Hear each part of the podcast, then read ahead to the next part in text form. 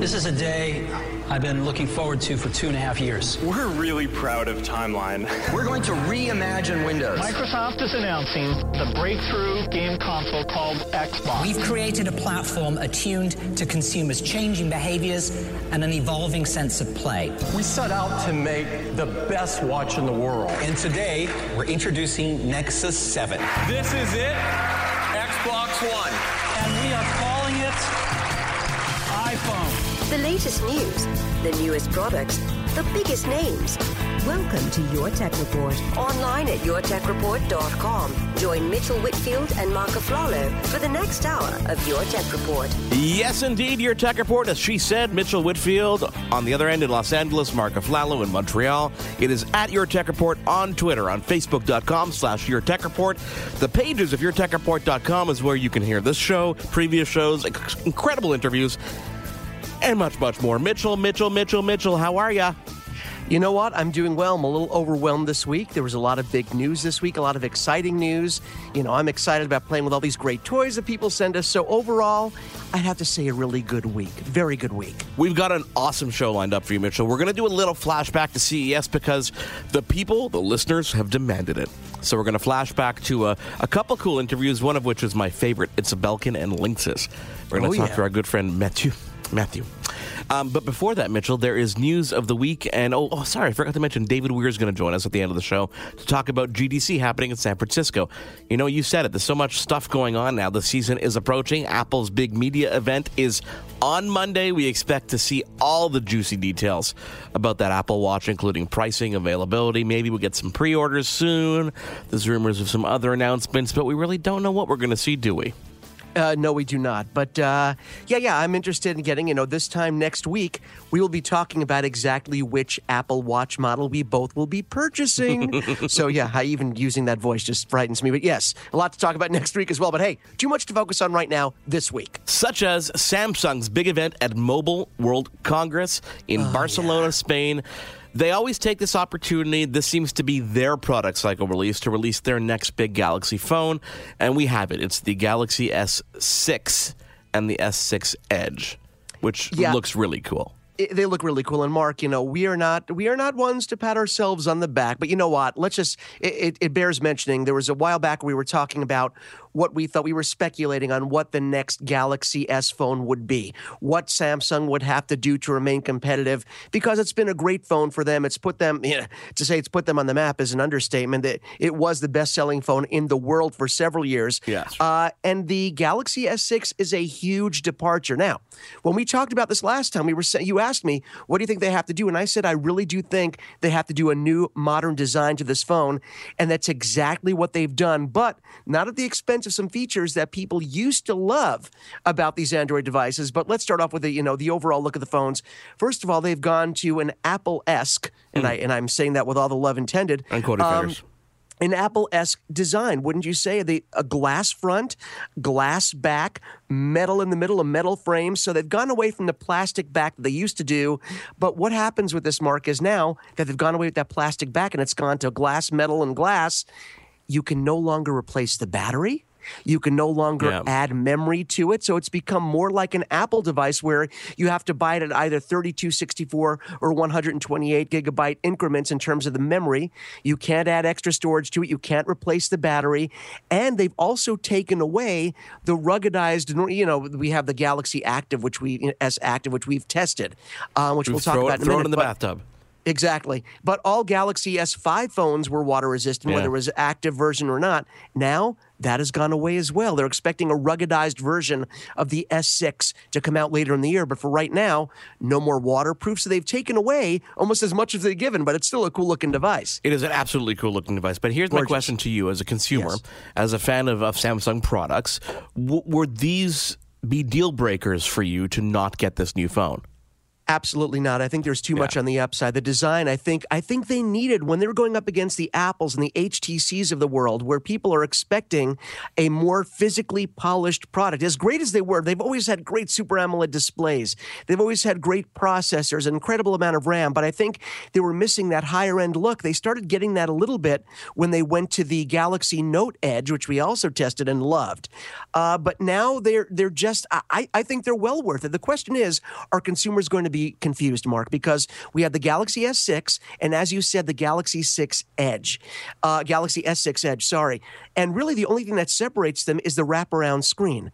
Now, on the Galaxy S6 Edge, the screen wraps around on both sides, giving it a curved look, a curved feel in the hand. It also screen- gives it it gives us this feel that the screen is going edge to edge. It is. It is, and it looks it looks beautiful, but it really is only a visual, a cosmetic difference because at least with the Galaxy Note Edge, which we actually loved, eh, that that phone is curved on one side, but Mark on the Note on the Note Edge, that curve also acts as a place where you can actually enter information. You can pull up all of your settings and activate it by touching that curved edge. It had You can function. It has function. Yeah, it's not just it's not just for looks. Absolutely. On these on this new phone, on the Galaxy S6 Edge, it is just there as as a, a great looking and a great feeling thing. It doesn't actually give you extra information like it does on the Note, but it's packed with technology. Beautiful Super AMOLED display, as always. Quad core processor. Yeah. They really put some extra work into the camera. It's a still still a 16 megapixel uh, rear facing camera mark, but they put a lot of work into low light productivity. It's supposed to be an excellent excellent camera for low light photography, much faster than it was in the past. Software, as always, that comes bundled, beautiful. But the big difference is, Mark, they've gone for a higher end look, well, like for some people are saying, at the expense of some of the features people loved, like replaceable battery, addable storage, and the waterproofing that came natural. There was another phone that made its debut at Mobile World Congress, and that is the HTC One M9. Now, uh, the reason I wanted to bring this one up is because, from the looks of it, from from from the initial looks of it, nothing's changed when you look at this device. It looks like the same design, but what really happened, Mitchell, is under the hood they made some incredible, incredible changes. Three gigs of RAM makes it absolutely fast. They've gone to a Sony 20 megapixel camera on this absolutely gorgeous device. They've they've changed the materials. There's a mix of rose gold and, and half actual yellow gold, which is really really beautiful. Um, but overall, other than some boosting in processors, they've kept the design similar, and the reason is is because it's doing so well. So it's from the old if it ain't broke, don't fix it school, right? Exactly. So they've really focused on things that matter. So the RAM obviously increases the speed. The processor speed is a nice bump. The look, though, everybody loves the look and feel of that M8, so they kept it in the M9. They changed some of the you know aesthetics in terms of the metal, but they really boosted that camera at you know 20 megapixel on a device like that. They know that people are using their devices for for their you know everyday shooter.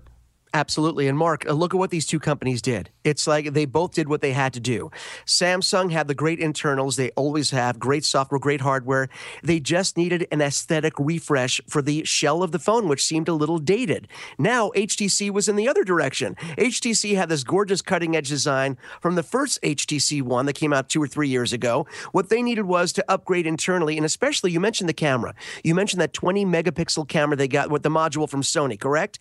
If you remember, when HTC first came out with their higher end devices with the one line, the, the cameras were always well thought of, well respected, got great reviews, but they went with a different technology. They had a lower megapixel count. You remember, they were still at four megapixel cameras when everyone else was going to 8, 12, and 16 because they were going for larger pixels and for a different approach to better, to better imaging.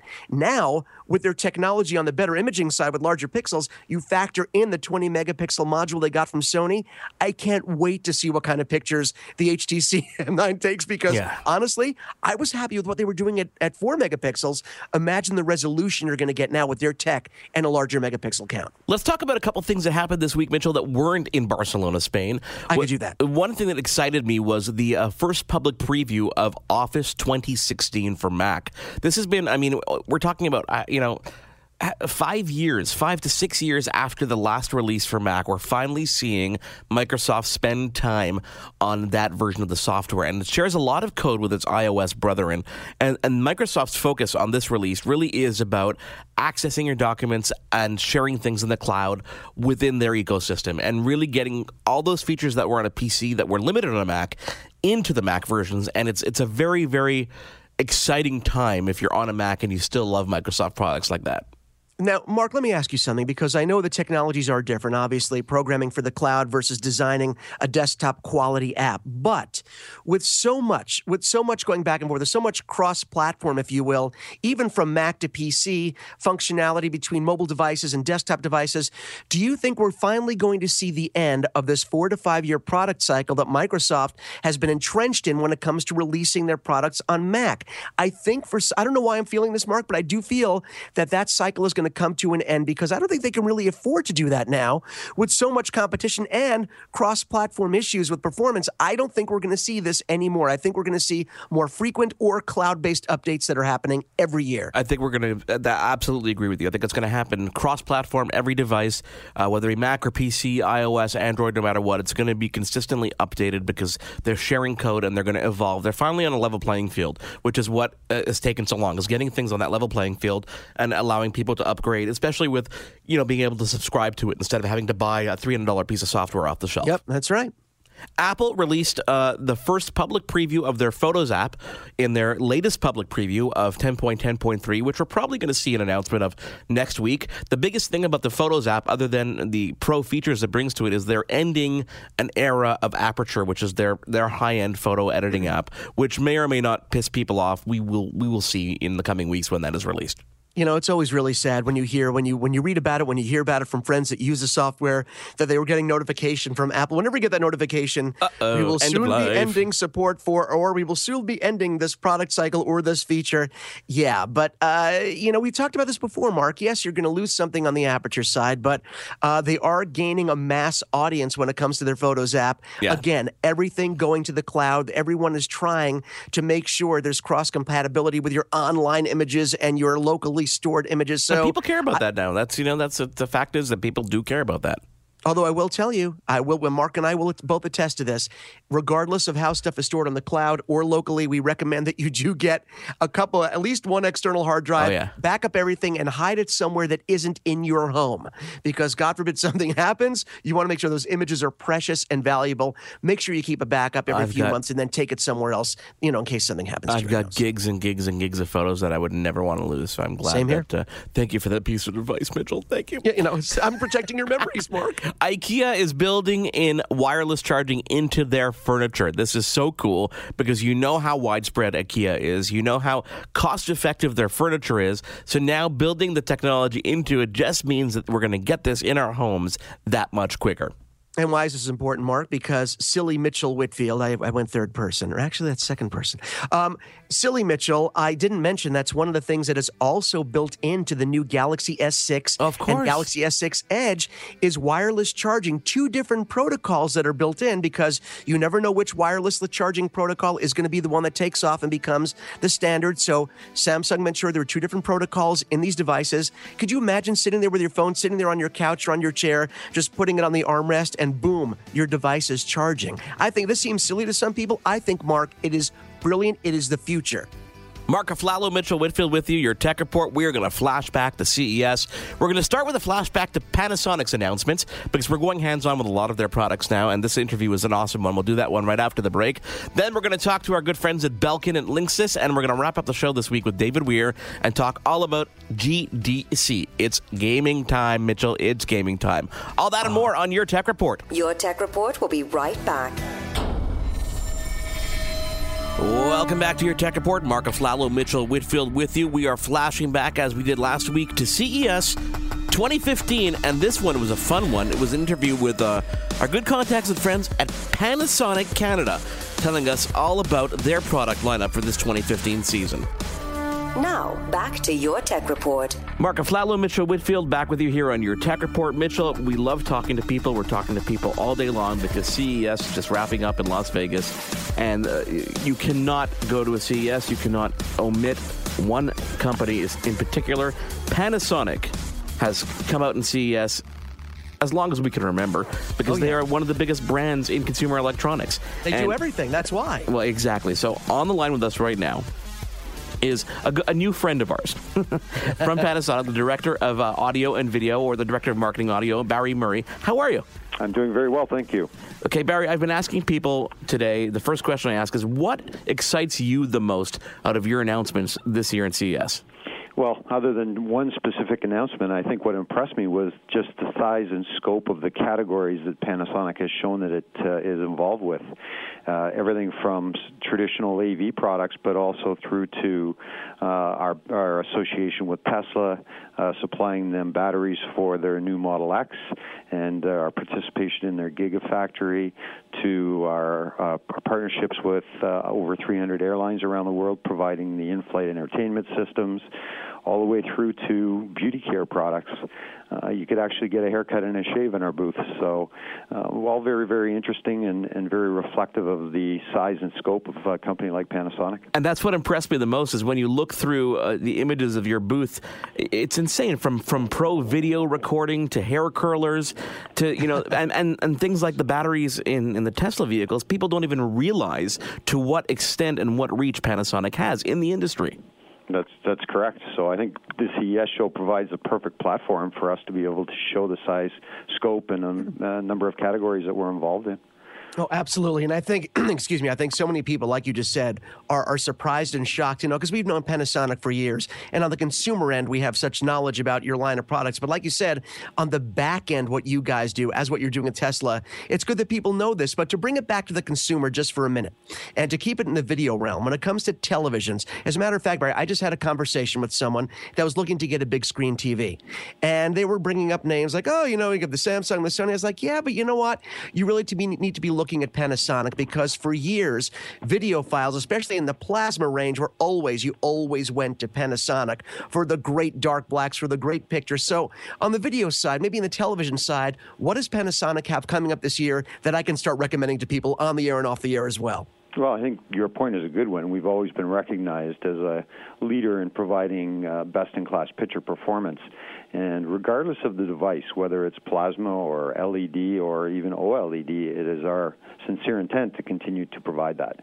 And uh, I think what we did show at uh, Vegas this year, rather than a series or lineup of product, we showed new technologies that continued to raise the bar on picture performance in both LED and OLED. So that's very exciting because we're now on the cusp of new platforms or, or new uh, panel technologies being put in play that are going to continue to raise that bar, you know, whether it's at 4K resolution or in the future higher. Well, that's another thing I was going to ask you. We've seen, you know, and, Barry, we've seen, and you know this as well as anyone, we've seen for so long new technologies come out, uh, and we don't necessarily, even when, you know, 4K has been out for a little while now, but still, we don't necessarily have the media to support all the new devices. So people are still looking at OLED, they're still looking at plasmas, they're still looking at traditional LEDs.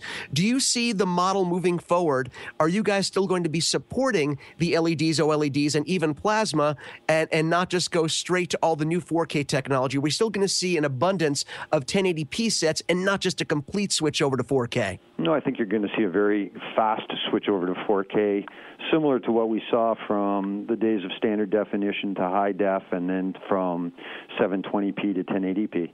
All of this tends to happen very quickly because consumers who are demanding leading edge want to buy with the future in mind. And uh, these products have an average lifespan of, say, between seven and ten years, and uh, our broadcast uh, environment will look completely different five, six years from now, two, three years from now, compared to where it is today. Now, you mentioned the batteries in the Tesla vehicles, and that brings me over to uh, kind of a separate conversation about green energy and people using energy differently. So that brings me into the fitness world of things. A couple things that were on on, on showcase in the Panasonic booth were were bicycles and, and fitness. What what kind of aspect does Panasonic have a play on that marketplace? Well, Panasonic's manufactured bicycles for uh, several decades, actually. Um, it's a business that's mostly focused on Japan, but one that we would like to see expand globally.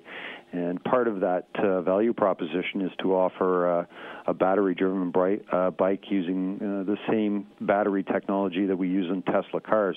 In other words, a battery technology that's very efficient and uh, provides a much better end user experience by supporting their ability to bike uh, bicycle, whether it's you know in a difficult environment or uphill or uh, at higher speeds than they would average uh, with uh, just uh, human power. On, on, if I'm a consumer today, um, what is in your mind the biggest the biggest breakthrough product category that Panasonic can really raise that flag about? Well, I think you know the, the eco aspect yeah. of uh, all of this is very important to all of us and Panasonic, of course, is heavily involved in that. So, you know, the next big breakthrough in battery technology, I think, is really the next big game changer, and uh, we continue to work on that. And uh, you know, sometimes these things are more evolutionary than they are revolutionary. Uh, from that perspective, uh, we continue to try to raise the bar on efficiencies in our batteries. But not only that, um, you know, it's also about uh, um, our eco solutions with our solar panels and creating that power and then finding a way to efficiently store it so that it can be used in off-peak times and uh, that you know the devices that do use it do use it very efficiently. You know, Barry, one of the things we try and do here is make people aware of even even with a large, hugely successful company like Panasonic, people have a certain idea. Oh, here's what they do. Here's what we know them for. We know TVs. Now people are learning from you and from obviously listening to us now. They, they didn't know a lot about this other stuff, in-flight entertainment, about the Tesla stuff that you guys are doing. And to an extent, we started doing Panasonic cameras a while back. A lot of people didn't know about the digital imaging, and we we tried to bring awareness to that because we want people to know all the things that a company like Panasonic Panasonic does. So you mentioned audio before. What can we what can we tell our listeners? What is Panasonic doing in the world of audio? Whether it's speakers, receivers, what's coming out this year? Well, the major announcement at this year's show was the reintroduction of a very iconic brand, that being Technics Audio, which yeah. uh, we haven't sold for about a decade now. Wow. Um, but we think the time is perfect because we're seeing a revolution in the way consumers uh, buy audio and their expectations from from that. Um, audio in the audio category, uh, the movement was towards something very convenient, but not necessarily focused on maintaining high quality sound. But now, with the availability of high resolution audio that's downloadable through several sites, um, consumers can gain access to almost studio master type quality uh, in the actual uh, tracks that they purchase. And that provides an opportunity for us to reintroduce people to uh, you know that wonderful feeling that you get when you listen to music like it's live. And this is the technology that will bring us as close to that as possible while still maintaining that high level of convenience that downloadable uh, digital music allows us which is something that people really, really are looking towards today. Even with the comeback of, of things like vinyl, it's it's amazing how the focus on audio is is so high, which is great. Exactly. Barry Murray, director of audio video for Panasonic Canada. Thank you so much for joining us this week. It's been my pleasure. We continue our look back at CES 2015 here on Your Tech Report. Mark Aflalo and Mitchell Whitfield with you. Again, if you want to get in touch with us, it's contact at yourtechreport.com, facebook.com slash yourtechreport, on Twitter at yourtechreport. We continue in a moment with a look back at Belkin and Linksys here on your Tech Report.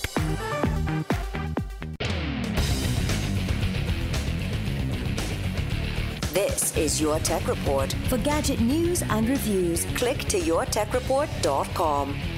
Mark Aflalo, Mitchell Whitfield with you as we continue our flashback to CES 2015. We're going to rewind the time and bring you back to an interview we had with a, a wonderful rep from Belkin and Linksys. Mitchell, we we love these interviews. People are just swallowing up all these interviews that we are doing. So we're going to continue this trend and at least try to get at least one great interview every single week. And this week, I'm really excited because I have to admit, even being in this technological world, I forgot. I forgot. Uh, when I think of the name Linksys, I forgot that they were bought by Belkin back in 2003. I thought it was still Linksys and Cisco, but no, Belkin and Linksys Shame are on you. one. So when I reached out to Belkin, I got this response saying, "Yeah, I work for Belkin Linksys." I'm like, "Oh my god, that's so true." And then I started going through the websites, going, "I own everything." No, I was going to say, I know what started going off in your head. Like, oh my gosh, all the things, all the great gadgets that these two companies together have. And that was one company. So, yeah, I'm, I'm going to leave this up to you to, for the introduction because I know you cannot wait to dive right in. So go ahead. I So- won't take away your thunder. Go ahead. On the line with us is uh, Matt Whalen, who's a product manager for Belkin Linksys. Matt, how are you? I'm doing well, guys. Thanks for having me. Are you surviving post CES? I am surviving. I'm caught up on sleep and uh, back into the swing of things. So, so tell me, Matt. We, the reason we do these interviews is we could we could sit here and read press releases all day long, but who better to speak to than the people who are passionate about the products that they rep and they work for? What excited you the most out of CES this past year in terms of your product lineup? Feel free to separate that between Belkin and Linksys. Well, I think for us it was uh, a pretty good combination of both. So we had a lot of cool things going into CES and at our booth, which was a mainstay for those of you that had a chance to walk through the South Hall. You saw a lot of new and innovative and different things for us on the Linksys Belk side. So specifically around Linksys, one of the things we've done is that you know classic WRT router that we've known and loved for you know a lot of years now. We brought back into the market last year with our WRT 1900 AC, and what we showed at CES was really an expansion of that product portfolio with the new router. We've got a NAS device. We've got some high gain antennas that we're going to be bringing to market. We also had a switch that's going to play into that and have that same look and form factor. So the, the folks that recognize the blue and black from Linksys and, and trust that router and have one, and you know, I can tell you a lot of folks are still using that router. Th- There's a lot of great things to come from that space. And then certainly on the Wemo side, there was a lot of great announcements too around our sensors and what we're going to be doing in that space. So um, for me, it was a you know a two-headed monster going in and coming out of CES around both those product lines.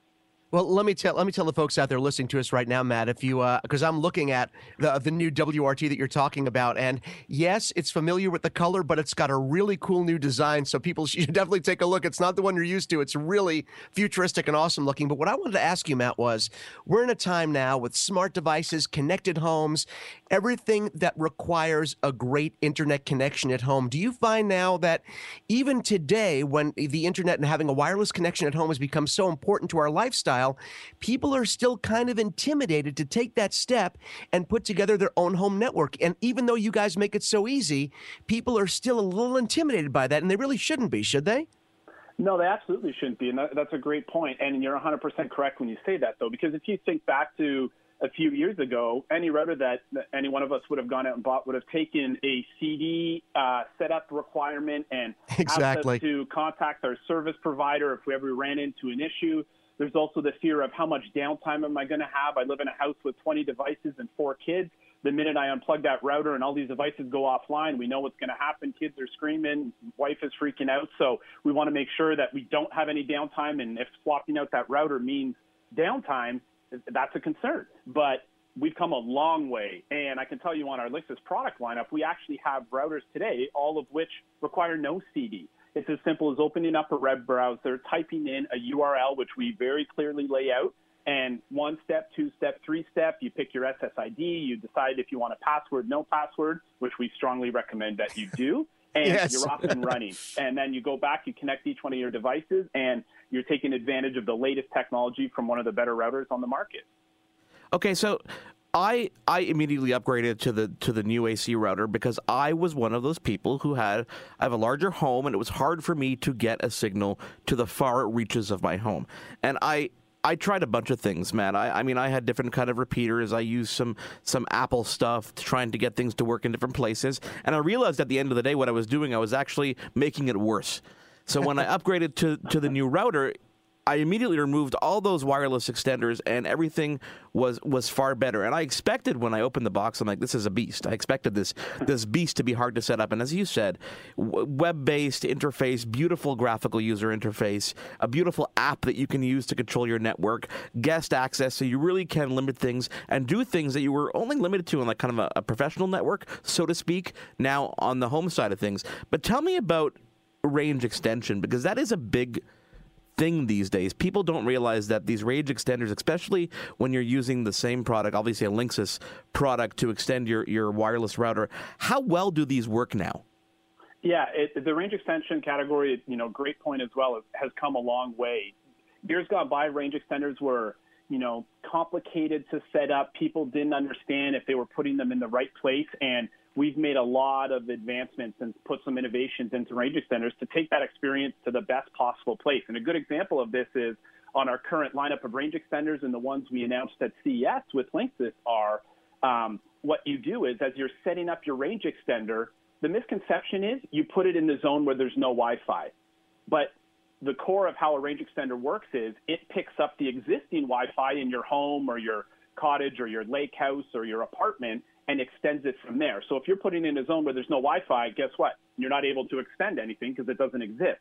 So yeah. with our Linksys range extenders, we're actually going to have, and, and we do have today, a software, uh, whether it's on your smartphone, your tablet, your laptop, your desktop, which isn't mobile, but those other devices, that will show you optimal placement. So if oh, you're too far great. away from your range, if you're too far away from your, your home router, we'll say not a great spot, give you a little red X until you get a little bit closer. Now, if you put it two feet away from your router, that's not optimizing what the range extender is built for. So we'll tell you, you're too close to your router. Go out a little bit further to really take advantage of what it's going to do for you and give you a little bit further range in those tough to reach places. So it's just the little things like that that's making it one easier to use and two giving the customer a better experience as soon as they take this home as opposed to you know what you and I had been through with range extenders in the past. No, this is this is really great, and these are the kind of innovations that we love to hear about. Because let's face it, the average consumer isn't that well faciled in home networking, and I think you're right. I, you know, it never. I, I couldn't have explained it better because when I'm trying to help people um, set up their networks, I always try to explain to them, no, no, you can't take the extender and put it in the far reaches because an extension, an extender by nature has to have the signal in order to actually extend it. And people don't really get that. But the fact that you guys make it so easy, yeah, it kind of takes the guesswork out. Of it makes it easier for guys like me. I, I use the example when I'm talking to people. I'm like, if you were trying to extend your power with an extension cord, you still need to connect it to something, right? Exactly. You need to connect to something to get to that point.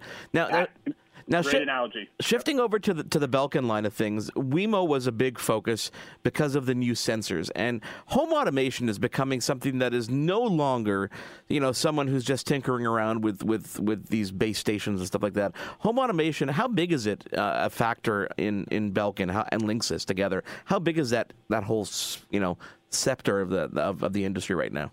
Yeah, so I would say it's obviously a very key priority for us. You saw a lot of focus from us at uh, CES around the Wemo brands and what we've done with it. We've been one of the leaders and innovators in that space since we launched our Switch a couple CESs ago, and where we've gotten to today.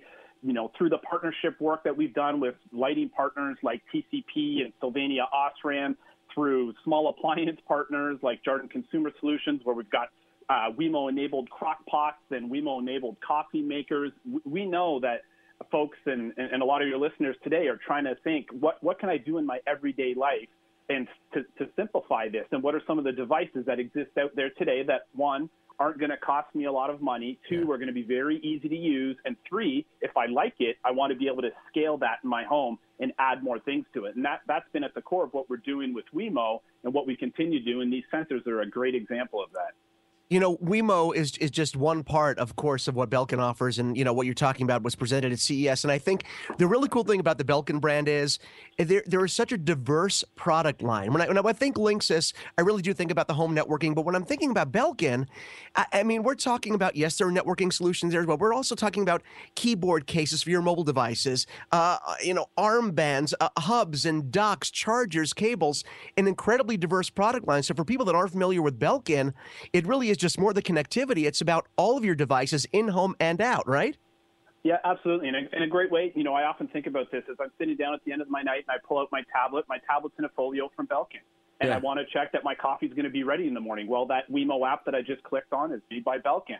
And the Wemo coffee maker that's connected to my network is connected to a Linksys router, which is built by Belkin. So all those different touch points and all those different experiences in my home, whether it's online with certain devices or it's offline with just a folio or my armband for my iPhone after a run, it, it's all made from the same great family of products. So those three brands, all as part of Belkin International, can really touch everyone's day-to-day lives in different ways. Absolutely. Now, I want to mention something that you didn't because when people think of home automation, I think there's still this little cachet that people think it's difficult.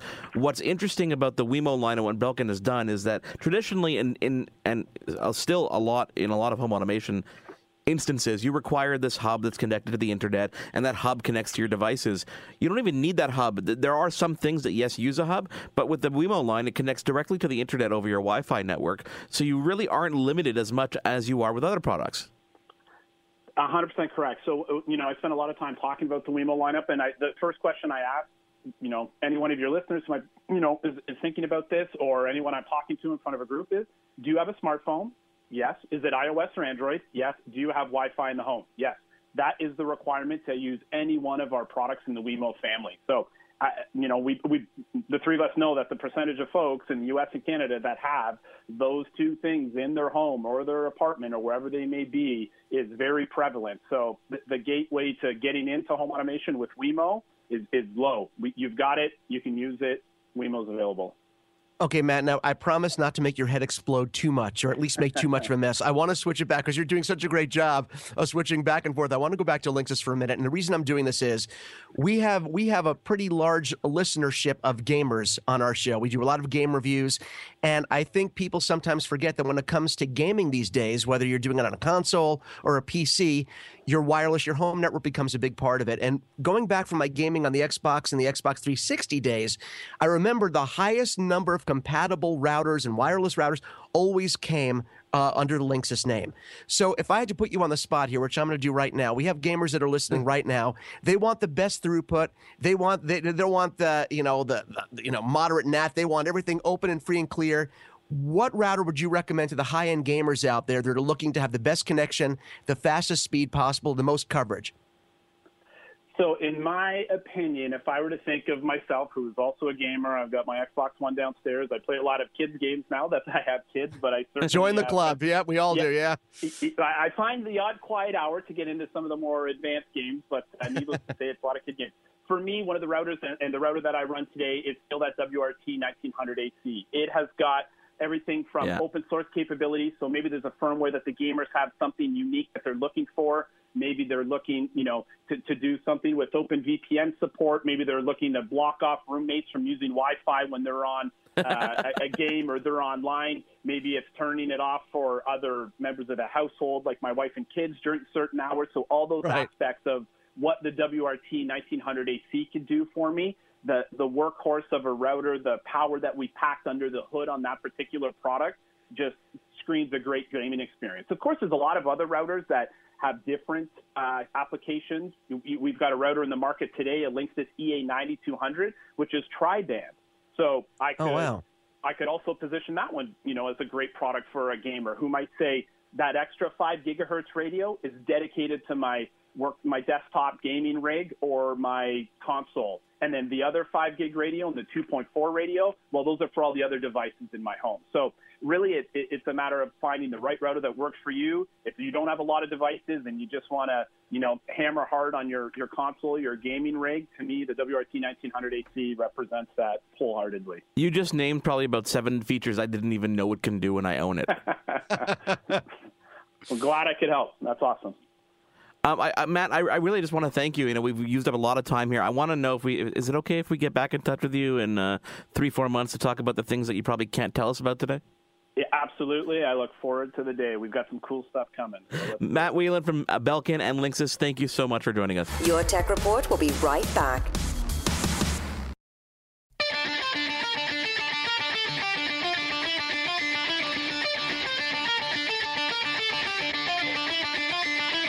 Welcome back to Your Tech Report. Yes, indeed. Mark Aflalo, Mitchell Whitfield with you. On your tech report, lots of stuff happening. The season is approaching, Mitchell. We know it. We just flashed back to CES with Belkin and Linksys. What an awesome interview that was. Yeah, you know, uh, we have so much. We, you know, we we have so much going on uh, aside from the interviews. We this is a time of year right now, Mark, where you know it used to be everything was seasonal, right? Uh, there'd be one time of year for new tech to come out when it came to mobile. There'd be one time of year to come out, but now there are complete seasons that last for months. And right now, we're sort of entering video gaming season, which uh, which is going to last, of course, for another four to six months. But it's kicking off right now with GDC Game Developers Conference in San Francisco. And Mark, who do we bring in when we want to talk everything gaming? Who do we bring in? We I go. will let you give the we intro. go overseas, and we welcome our gaming editor, Mr. David Weir. David, welcome back. How are you? I'm good. How are you? Have we spoken to you in this new year? I don't even think so. I don't think yeah, we no, I think we did. I think we did a small show at the start of the year, but that was about it. Well, welcome back. It's so nice to have you here. GDC going on in San Francisco, Mitchell. It's like in your back door, but you don't bother going there because it's just chaos. You wait for E3, don't you, Mitchell? Well, you know what it is? Uh, We go to as many of these things as we physically can, but we also find, and I think you guys will agree, we do our best work, we do our best coverage when we're not actually there running around. This is you true. do your best coverage when we're actually here getting the news and being able to talk about it on the air. But, David, to start off about GDC, one of the things about this conference in the past, and especially applying it to this year, David, look, all the major new consoles have come out already, or so we thought, right? We have Xbox One, PS4, the Wii U has been out for a while. We just got the new, uh, the new 3DS XL from Nintendo. We talked about that. So you think GDC is going to really be talking about games? So how surprised were you that a lot of the focus on GDC this year was actually on physical hardware? Were you expecting that? No, I wasn't, but I did expect the people who talked about hardware were the people I expected to do so, though, were Valve. Right. Because Valve, Valve this year are basically really pushing the fact that the Steam machine is almost here. So this year, we're, we're starting to see a proper, there's now actually, as of today, a proper hardware tab on Steam where you can see all the new models of Steam Machine and get an idea of how much they're all going to cost when they're eventually released. Now, There's for- also- no, for now, David, I just want to make sure for our listeners that aren't exactly sure what Steam machines are, everyone knows that Steam software is the great software that lets you go online and have your entire online PC library that you can download to any of your computers. You can stream, but Steam has also been teasing us with this, and I'm making quotey fingers now. The Steam Box hardware, which will be dedicated devices that will stream Steam. Uh, but this was the, a lot of their boxes were put on hold. Was it because of the controller, David, that everything was put on hold basically when they had to recall their controller because they wanted to do more work on it? Was that what it was? I don't entirely think so. I think that might be a slight part of it, but I think Right. also the fact that you are basically building dedicated piece gaming PCs that are meant to hook into your living room, Right. and that's a difficult balance to hit. So there may have been a lot of back and forth between manufacturers and Valve themselves understanding exactly what they wanted these systems to be capable of. Because bear in mind, a small box that sits under your TV is going to be a lot less upgradable than your standard desktop unit. Correct. And you want to be able to buy something that's going to last like a few years. Whereas, you know, I upgrade my PC in terms of bits of components maybe once or twice a year. You're not going to be able to do that as easily with a Steam machine. Does that Well, really does that really matter? I you know I, I look I look at this whole gaming world as it's it's it's it, there are the hardcores that that are really into the consoles and the PCs, but these all-in-one kind of set-top box solutions seem to be coming more and more plenty. So is the upgrading really a, a, a- does it really matter at this point? Or people just want to be able to enjoy the game on whatever platform they're running it on? I think the problem there is that with a console game, you kind of know what you're getting in terms of graphics, gameplay, etc. Whereas on a PC, because of everyone has a slightly different build of PC, everything else, you're not entirely sure how that game's really going to run or look on Yeah. your system, and it's still fundamentally a PC that you're putting in your living room.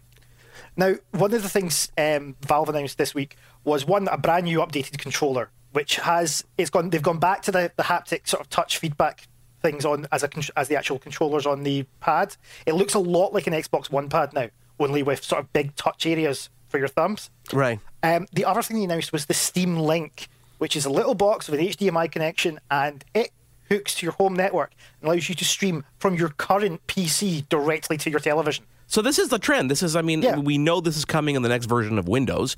We know that you're going to be able to stream your games to other boxes. So this is, I mean, I guess they've identified that people want to be able to play their games on, on, on multiple locations, which we know because the Wii U really started that trend, didn't it? Absolutely, but I wanted to go back just one second to what you were asking about upgradability. And David, I want to know your opinion on this because we we've seen the flame wars between PC gamers and console gamers now for years.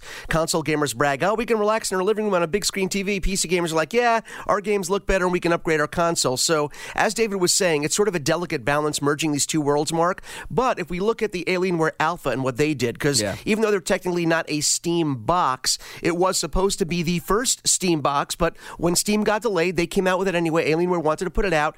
Yes, you can still upgrade the RAM, the processor, so it is upgradable. And I think David that to an extent they have to be a little upgradable because that's one of the one that's the one advantage that PC gamers have always been able to hold over their console friends, which is, hey, as new games get more and more complex, we can actually upgrade our hardware. You can't, na na na na na. so I think there has to be some form of upgradability in order to support their na na na na na. Mitchell is pointing his finger while he's doing that, just to, Yes, give you, I just to right paint now. you the image. This this is true. I think the thing is though is that Steam are now looking for that market that is not got a problem spending four or five hundred dollars on what would be a console or Right. a living room box that they will upgrade in three four years. You know, these are. I mean, they're looking for the same consumers who buy an iPad every couple of years or buy a new iPhone. It's going to be another piece of consumer tech that they have in their house. What is the price point on the Steam box? There are various price points. At the moment, we're looking at something around about anywhere from about three hundred and fifty dollars to around about seven hundred, nine hundred dollars. There, there are So they're, ridiculously they're, expensive. they're ones. going after that console market. They are. They very much are. And you know, it's a good experience. I mean, if the Alienware Alpha is any indication, it is a great experience. David, I want to take it to the next place, which is uh, something that we did expect, yet not in this sort of volume. The you know gaming hardware, you know, on the Steam side or on the PC-based gaming side, it wasn't the only thing we saw hardware-wise. We actually are starting to see a lot of virtual reality. We saw, you know, we talked about it a little bit already in the Samsung announcement at their at their conference. Uh, we we've seen announcements now from Sony with Project Morpheus updates, and even HTC teaming up with Valve to put out their own VR headsets. So this was pretty exciting that we're getting all this new VR news, right? Oh, definitely. Um, I mean, Oculus is now pretty much saying that they're going to be at retail level by the end of the year. And Morpheus, Sony's project, is supposed to be out mm, sort of mid to 2016. They re- Right. showed off the new headset this week, and it's really small. I mean, it's really smooth, it's really small, and Sony say that's pretty much what it's going to look like when it comes out. And it has to be said. I mean, I'm I'm one of these people who keeps looking at it and going, "Can I wear that with my glasses?" Because that's going to be awkward. but at the same time, having played a couple of things with Oculus, it it's an interesting experience, and I would like to see how it goes. I think the bigger bigger thing for me, especially, will be price point. How expensive is that going to be when it comes out? Is it a strange experience to use these headsets? Like, do you, does it seem abnormal or does it become very familiar very quickly?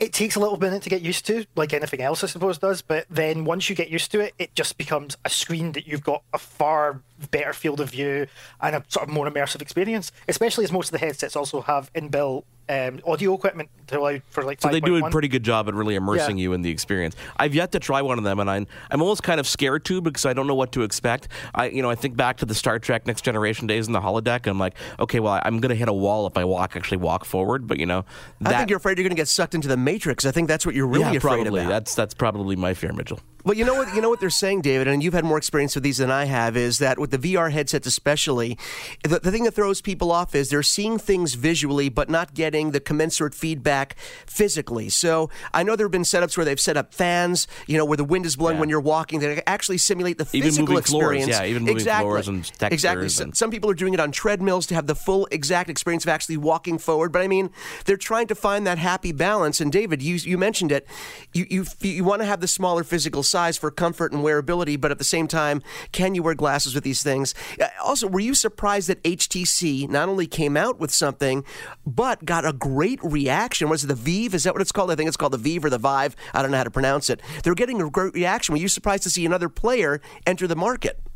I actually wasn't because Samsung also announced that they were doing a Yeah. similar one Right, where you right. could get the, gal- the the Galaxy and hook it into a, a VR device, a VR headset.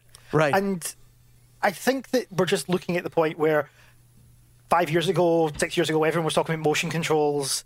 Then it was voice recognition. Now it's VR. So everyone's trying to take a piece of the new pie. All right, you know, uh, we don't have a lot of time, so I want you to talk about Rock Band because this is one that a lot of us are excited about. If you've ever played Rock Band, you've been wanting it on the next gen console. Uh, it's a coming, isn't it? Yeah, it's coming for PS4 and Xbox One, Rock Band 4. Um, I'm slightly annoyed about this because they've said that you might be able to use your previous instruments, and I just sold all of mine. Oh. but the thing I'm liking okay. is they've just said that every so far they think every single piece of DLC apart from the odd song will be available on the Xbox One. Nice. And if you've already bought that DLC, it's going to be still there for you to use. Excellent. So And, you know, that's the and don't feel bad, songs I David. bought.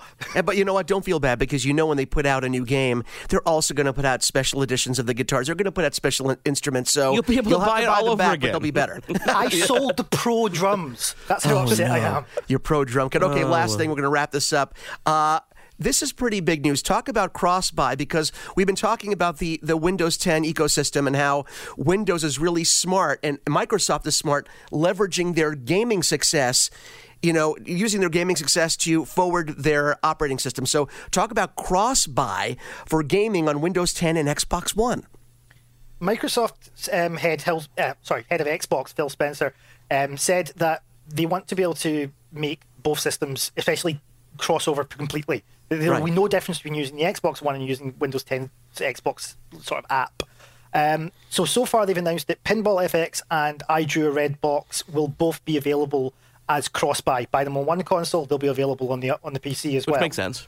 Yeah, and this is of course about also the fact that like, Fable Legends will have crossplay from both Windows 10 and PC, and they've just announced that Elite Dangerous is coming out on Xbox One. Yeah, I just read Um, that. And they've said that they're hoping that they'll be able to do crossplay for that as well, which is a big thing because Elite Dangerous is a big sort of PC game. So I'm quite interested to hear that'll happen. But the idea of cross-buy is a big thing, especially with anyone who's got a PlayStation who can buy one game on their PS3 or their PS4 and get the Vita version as well. Yep. I love this. And this is Microsoft's way of saying, hey, we may not have a handheld, but we have a way to give people bonus value if they're going from a PC to their console. Mark, this is big news. And you know, it's only going to get bigger and it's only going to get better because E3 is creeping up on us. oh, my God. I'm so excited. You're so Choking. excited. You're cho- you're choking him up. I'm joking, up, but you know up. where I'm going to be when, it, when E3 comes. Uh, David, ah, can't wait. It's cool stuff. It's really, really cool stuff. David Weir, thank you very much for joining us. I think we're going to talk to you, uh, uh, if not next week, in a couple of weeks. We got uh, we got what events coming up next week? It's PAX. It's PAX East this weekend. Yes, it is. Wow, my God. It's all the time we have this week for your tech report. On Twitter, it's at your tech report. On Facebook.com slash your tech report. Of course, the pages of yourtechreport.com for David Weir and Mitchell Whitfield. I am Mark Aflalo. Thank you for joining us. We're uh, back again next week. And of course, uh, don't forget all the shows and all the interviews and stuff online at yourtechreport.com. You've been tuned in to Your Tech Report. Join us again next week for another edition. And be sure to follow Your Tech Report online. Email us contact at yourtechreport.com. Follow us on Twitter at Your Tech Report. Like us on facebook.com slash Your Tech Report for the latest in breaking tech news and reviews. yourtechreport.com.